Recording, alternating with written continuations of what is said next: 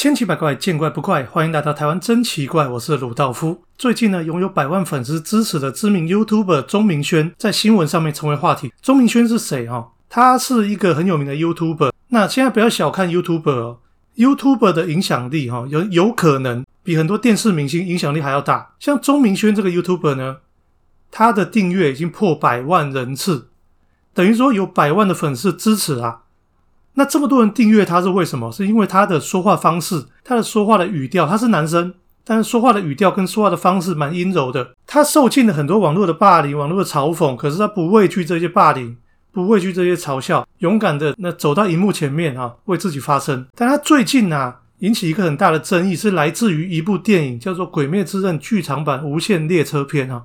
这个《鬼灭之刃》大家都知道很有名的漫画，很有名的动画。那现在它搬上大荧幕了。那这个电影在日本好像破了十亿以上的票房，而且在非常短的时间之内就破了日本的影史记录哈。史上这个最快破十亿票房的就是它。它在台湾三天破一亿台币，那即将冲向两亿台币，有可能业界预估这个数字会再继续往上提升。原因是在于它除了日文的配音版本之外，中文的配音版本要出来，而且呢，IMAX 版本要出来了。而且这个电影引起的话题性可以说是现象级的讨论，大家都在讨论。那这个电影真的很好看啊！我自己看了，我都哭了两次，非常有热血，非常激励人心，而且非常有感情渲染力的一部电影。那当然，我建议你先把二十六集的动画先看完。因为这个电影版是接续这二十六集的动画之后继续演下去的哈，不会有前情提要，它不像《名侦探柯南》电影版一样给你前情提要，我告诉你说柯南他怎么来的，什么东西是怎么来的，这些人物的关系是什么。《鬼灭之刃》的剧场版电影版没有前情提要，它就是照着动画版本这二十六集的动画版本演下去，接着演下去。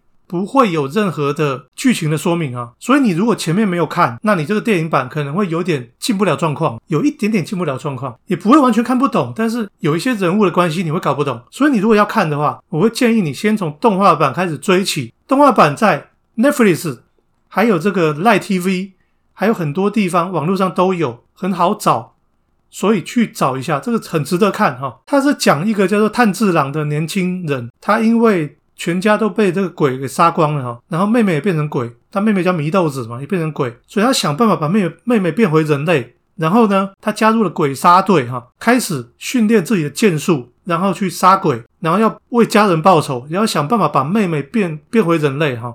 所以是一个充满了亲情，然后充满了热血，充满了这个成长故事，充满了冒险故事。这个电影其实就是延续这个动画片啊。他上了无限列车之后，遇到了一个鬼，叫做梦魇，他要跟这个鬼展开决斗。那里面又有一个很重要的角色会出现。那这个角色呢，就是很多人哭的原因哦。很多人看到最后都哭了。但是我不要暴雷，大家赶快去看。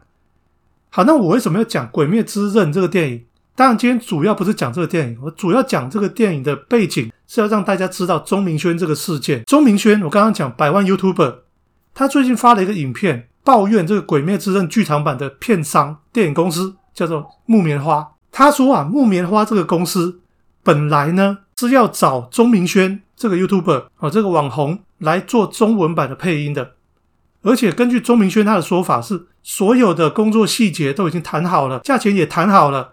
工作的时间、工作的项目全部都谈好了，要由他来配音，配什么角色？就是梦魇这个角色，就是所有的主角进到无限列车里面遇到这个反派梦魇这个鬼呢，他的超能力是可以把所有的人通通都催眠，让他们进入梦乡、进入美梦里面。那进入美梦，你可能会说很好啊，进入美梦有什么不好？我告诉你，进入美梦以后，你永远出不来，你永远活在美梦里面，最后你就逃离了现实，脱离了现实。所以，他这个故事是跟你讲说，人不能逃避现实啊，除非你在梦里面自杀，要不然你回不了现实。所以，那个主角哈炭治郎，他为了要回到现实，要为了要跟这个鬼在现实世界里面对决，他在梦里面不断的自杀。哦，这是多大的决心！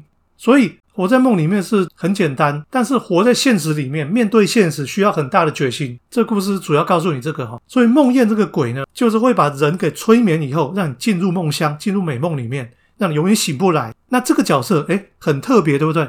很有特色哦，而且是重要的反派哦。他要找钟明轩来配音呢。钟明轩高不高兴？超高兴的。他们的工作细节都谈好了，哎，准备要配音了，对不对？中文配音。结果呢，木棉花公司啊，听说是因为根据钟明轩自己的说法，是因为总经理旁边有一个人，这个人呢，等于是总经理的一些旁边的助理，或者是旁边的意见领袖，或者旁边的幕僚之类的人呐，我不知道什么样的人。根据钟明轩的说法，是因为这样的人呢，他跟总经理说不要找钟明轩配音，因为钟明轩这个人啊有政治立场，为了不要沾染政治的争议，所以不要找钟明轩配音啊。结果木棉花这个公司就告诉钟明轩说。没有了哈，所有的合作通通无预警的取消了，所以钟明轩气炸了哈，他拍了一个影片啊，大骂这个木棉花公司，甚至还诅咒对方尽早倒闭哈。当然这样的言论引起争议，那他随后也道歉了，他为他自己的态度道歉，但他的立场还是没有变，他非常生气这样的决定，原因是在于说，哎，你跟我讲好了，虽然没有白纸黑字签合约，可是口头约定。基本上已经是一个双方信任的基础上面，我们做好约定，已经准备好要合作了。结果你无预警的取消合作，而且是因为高层对他的政治立场敏感，所以呢取消了他这个已经谈好的合作。这样子的抱怨，这样子的抱怨到底合不合理、合不合适？很多人都在争议。哎，觉得合适的人，觉得挺他的人还不少哦。像是这个一样是百万 YouTuber 的艾丽莎莎。艾丽莎莎呢，她就在 D 卡里面回应这件事情哈。D 卡是一个讨论区，专门讨论那个年轻人的话题哈。他就讲啊，他就讲啊，哎，如果因为有政治立场而被取消合作，而不是因为实力的问题而被取消合作，那任何人听到都会相当不爽吧？好，那艾丽莎莎也觉得说，当这个钟明轩为台湾发言的时候，大家称赞他好感好棒棒，好有骨气。可是等到他因为政治立场而被打压的时候呢，全部的人骂他活该。这样以后哪一个艺人网红还敢站出来为台湾发声呢？哦，艾丽莎莎是这样觉得的。那但是也有很多人觉得说，你既然有政治立场，那你因为你的政治立场而得到不少粉丝，那么你因为政治立场而被立场跟你不一样的人、有顾虑的人封杀，或者是解除合作，这也是你应该要去承受的。谁叫你要表达政治立场呢？所以很多艺人不表达政治立场，就是原因在这里。原因在这里会敏感，会丧失掉很多代言。会丧失掉很多的合作机会，所以很多艺人网红，哦，他们说不表达政治立场。那你要表达政治立场，就会有这样的风险存在，是你应该要承受的。有很多的网络上这样讲，很多网网友也这样觉得，所以是正反两面啊。最近这几天吵得沸沸扬扬，啊，一直有各种不同的争议争论。那这个钟明轩呢，其实也因为这样损失了不少粉丝。有很多粉丝觉得说，哎，你不合作就不合作，你干嘛诅咒人家倒闭啊？你干嘛用这么坏的态度去对人家？哦，这样也不厚道哦。也有人这样觉得，也有人因此而讨厌钟明轩。那钟明轩是对或者不对？我觉得可以有不同的角度。我刚刚正反的角度都有陈述了。我觉得这个事情是看不同的角度了，没有所谓的是非对错。但是呢，身为一个也在接案子的人哦，因为我也是做一些 freelancer 的工作。所谓 freelancer 的工作就是接案子的工作啊，也就是说。很多的上班族，或者是很多的，不管你有正职工作也好，或者是你想要兼职工作也好，或者很多从外国学来的一些工作模式，就是在家工作，就是你个人工作室，你去接案子，好，这种 freelancer 的工作，这种工作呢，也就是跟钟明轩一样，他是属于接案子，去跟厂商去谈，然后厂商把案子交给你，你来执行，这叫接案子的工作，这样的工作。很多人讲风险很高，钟明轩这个事情呢，很多人在底下留言就说，一大堆人说我也在从事这个行销工作啊，我也是从事这个接案子的工作啊，他们就说临时被取消，这个是天经地义，这个是人之常情，这个是这个业界的常态，所以你不要这么大惊小怪。很多人讲说钟明轩啊，你这么早这么年轻就成为百万 YouTuber，但是你不了解社会形态，他们就讲。说这个做行销工作啊，被客户临时取消合作是天经地义，而且常常发生的事情。因为你是劳方，资方不让你合作，没有给你机会，你就没有工作。但是这样对吗？身为一个长期接案子的人，我会告诉你这样是不对的，这样是不对的。我告诉你，我自己接案子发生什么事哈？第一个，我可以很肯定的说。钟明轩这样的情况不是个案，因为我也遇过一大堆。口头上跟你讲好，这个案子交给你做，口头上讲的通通不算数。哎，我口头上讲好了，没跟你签约啊，临时取消，临时取消连对不起都没有说了，这些网友说的对，这真的是常态。就是说，不好意思，我们公司的考量，我没办法跟你合作了。就这样一句话，你只是被告知，你没有表达意见的权利，这样对吗？这样不对。我告诉你，这样不对。为什么？因为你已经讲好，你讲好要把这个工作交给我，我是不是要接了这个工作以后呢？我要去做功课啊，我要了解你的公司的产品啊，我才知道怎么帮你行销，怎么帮你推广，怎么帮你写文案啊。结果我做了那么多功课之后，你无预警取消，我等于做白工，我等于做白工。所以我建议很多年轻人，如果要当 SOHO 族，当这个不管你是把接案子当做是正职工作还是兼职工作，我建议大家签合约一定要，你不要觉得签合约是一件很麻烦的事情。我告诉你，签合约一定要有。为什么一定要有？因为太多的公司、太多的厂商、太多的客户出尔反尔，这种出尔反尔的事情，真的啦，在这个业界哈，真的在这个业界常态。所以为了避免你一直做白工，你一定要签合约，你一定要签合约。我甚至还有白纸黑字签完合约，已经开始在做了，做到一半，哎，不好意思，我没办法跟你合作。我做到一半，直接被踢出去，为什么？不知道。我告诉你，不知道，他也没告诉你为什么，他只是告知你，我没办法跟你合作。也许他对你做的东西不满意，也许他有更好的人选，也许要找到更便宜的人，不知道。但他如果对你的东西不满意，你要讲嘛，你要沟通，不沟通，什么都不讲，谁知道你为什么？哎，我有签合约哦，都还是这样无预警的被解除合作。好，所以钟明轩，我告诉你，其实你是一个社会经验可能还不够，社会经验如果很够，你会知道这是常态。网友说的没错。这是常态，但是我告诉你这是不对的。好，我签合约都被解除合作，他呛一句什么？我不一定要照合约走啊，合约可以提前结束啊，而且合约里面没有罚则啊，所以我提前结束，你也不能拿我怎么样啊。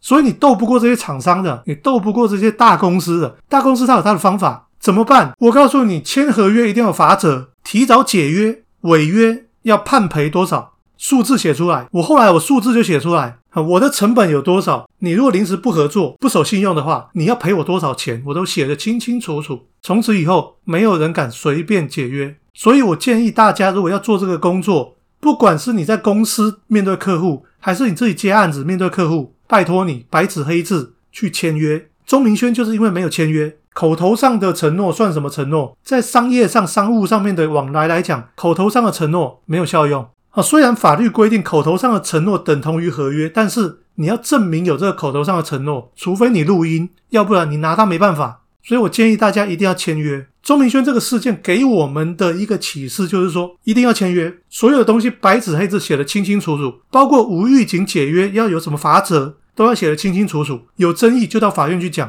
啊，不要在这里公说公有理，婆说婆有理，各说各话没有用。有什么事情依照合约到法院去讲。那从另外一个角度来讲，为什么我们要去骂钟明轩？好多人把钟明轩当做一个剑靶，认为他讲的东西是错的，认为他不应该用这么坏的态度去诅咒人家公司倒闭。那他也他为了为他的态度道歉，可他没有改变他的立场。那我完全可以理解他为什么会生气嘛？因为我都已经准备好了啊，我甚至还他甚至还去上课啊，甚至还去准备要要录音了，要配音了，无预警的解除合作，当然生气啊。他为什么不能生气？哎，我们的社会啊，台湾的社会很奇怪，喜欢检讨被害者。哎，我被这样对待，我当然生气；他被这样对待，他当然生气。任何人被这样对待，他都生气呀。生气是不是人之常情？那我们可以针对他的态度来指责他，但是我们不应该针对他的立场来指责他。我自己是这样觉得的。他有资格生气，哎，他当然有资格生气啊。任何人遇到这种事情，那，你搞个整笑，哎，那我不生气，那才有鬼嘛。所以怎么能不生气？怎么会不生气呢？生气人之常情，为什么要骂他？我不懂。那他这个事情给我们什么启示？就是签合约嘛。我们从呃长期以来哈劳方所受到的不平等待遇，我们可以思考这整个社会出了什么问题。我觉得这才是这个事情给我们最重要的一个可以思考的点，你知道吗？为什么劳方一直被欺负？哎，我你知道我接案子十几年来，我被欺负的多惨啊！我还有那个做完几个月工作拿不到钱的，哎，这个月没给，下个月哎又不给，或者呢不知道什么时候给啊，看心情的。哎，我们不是讲好月初付钱吗？哦，会计搞错了，哎，我们不是讲好月初付钱吗？下个月你同样的问题问他，他又不同的理由啊，我汇错了，我汇到别人那边去了啊，不好意思，过几天吧，过几天打电话不接，过几天打电话给他，他啊不好意思，我在开会挂掉，你就找不到他了。哦，这种事情层出不穷，那。你能拿他怎么样？你能拿他怎么样？所以为什么因为这劳方倒霉，我实在不懂哈。我还遇过那个直接就是去跟他要钱嘛？哎，我的工资呢？他呛你一句说：“你不是劳工哪来的工资？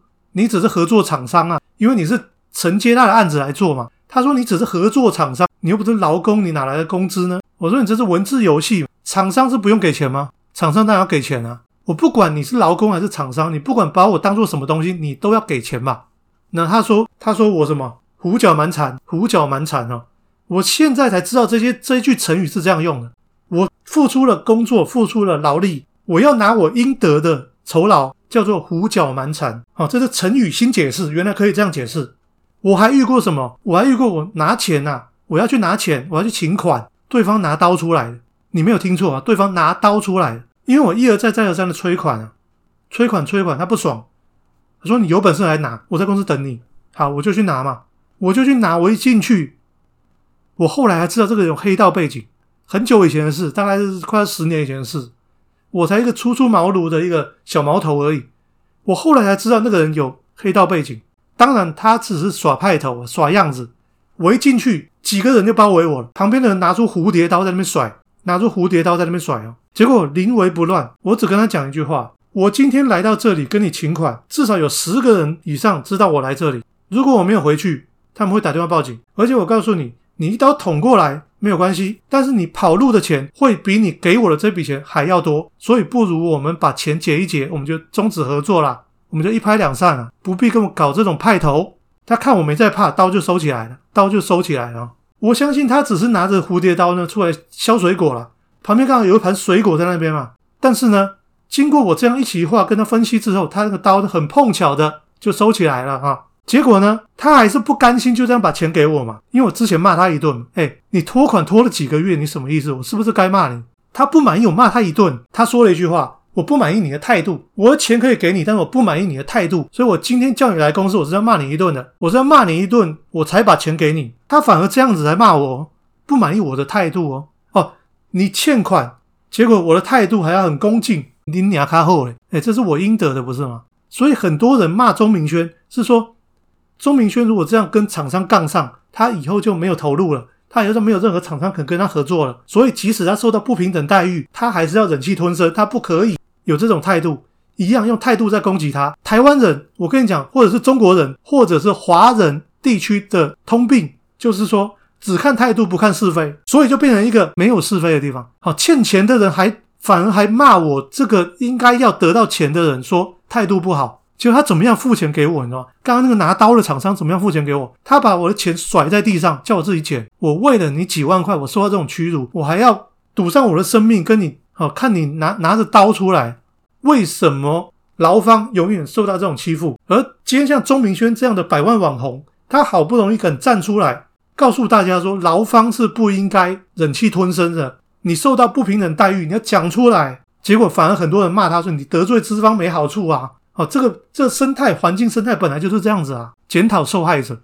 那今天的资方在这么多人态度很好、很恭敬、毕恭毕敬的的这个捧着他的屁股的这样的态度之下，他们对劳方有好一点吗？没有。台湾的劳工全世界最卑贱，台湾的劳工全世界最卑贱。为什么？因为你们甘愿当奴隶，你们当了奴隶还帮压迫你的人讲话，这就是台湾人没骨气。你敢不敢在受到不平等待遇的时候讲出来？讲出来不一定能解决问题，但是讲出来可以把问题摊在阳光下，让更多人去思考。它不是一两天就可以解决，它是整个生态的问题。当整个生态都是资方无限做大，劳方无限卑贱的时候，就是会有这样的问题产生。而这样的问题产生的时候，谁该检讨？谁受害？劳方受害？谁该检讨？整个社会要检讨？你检讨了吗？还是你没有检讨问题？你只检讨提出问题的人？这就是台湾。这就是中国，这就是整个华人社会不会进步的原因。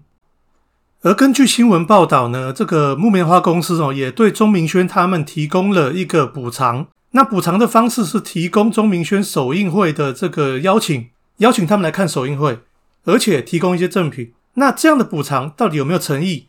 能不能跟钟明轩他突然被无预警的取消工作造成的损失能不能取得平衡？这个我不知道，留给大家去公断。那我们现在。从法律面来讲，这个木棉花他讲说，我跟你没有签约啊，他跟钟明轩没有白纸黑字的签约，所以木棉花认为说他没有违约啊。好，这个是媒体报道的，我引述媒体报道哈。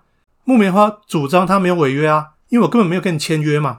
但是网络上已经有律师讲说，其实口头上双方的承诺是等同于合约的，而且关键在于钟明轩他提供了他提供了木棉花寄给他的信，上面连这个钱都已经谈好了，连这个工作的条件、工作的时间都已经谈好了。那这个 email 的这个信被截图下来，那能不能等同于合约？这个律师讲，网络上有律师讲哈，其实是可以成立的。可以成立双方的一个互相承诺、取得共识的一个证据。好，但是呢，钟明轩还是比较吃亏的，因为我即使这个呃契约成立好了，但是最重要的是没有违约金的问题啊。好，他们双方并没有谈到违约金，所以说即使木棉花他反悔了，突然取消了这个合作，钟明轩也很难主张说，呃，应该要赔我多少钱，或者是。应该要得到一个什么样的补偿？这很难去讲，